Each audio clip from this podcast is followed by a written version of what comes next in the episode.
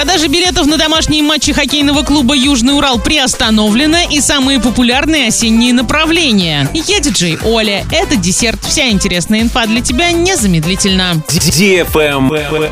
News. Из-за ограничений, введенных в связи с распространением коронавирусной инфекции, приостановлена продажа билетов на домашние матчи хоккейного клуба «Южный Урал», которые состоятся 19, 21 и 25 октября. На арене могут присутствовать не более 500 человек. Посетить матчи смогут только обладатели абонементов. При этом необходимо соблюдать масочный режим. Travel Guide. Текущей осенью самым популярным направлением стал Адлер. При этом самым дорогим курортом стала Ялта со средним чеком в 58 тысяч рублей. За ней по стоимости следуют Алушта и Сочи. Известный своим круглогодичным водным центром курорт Лоо вышел на четвертое место по стоимости отдыха со средним чеком в 46 тысяч рублей. Пятерку российских курортов с самым высоким средним чеком замыкает Анапа. В среднем осенью российские туристы платили за пакетные туры на курорты своей страны 37 тысяч рублей. При этом значительная часть туристов отдыхала в отелях «Три звезды» и без питания. Предпочтения организованных российских туристов на осенний сезон распределились так.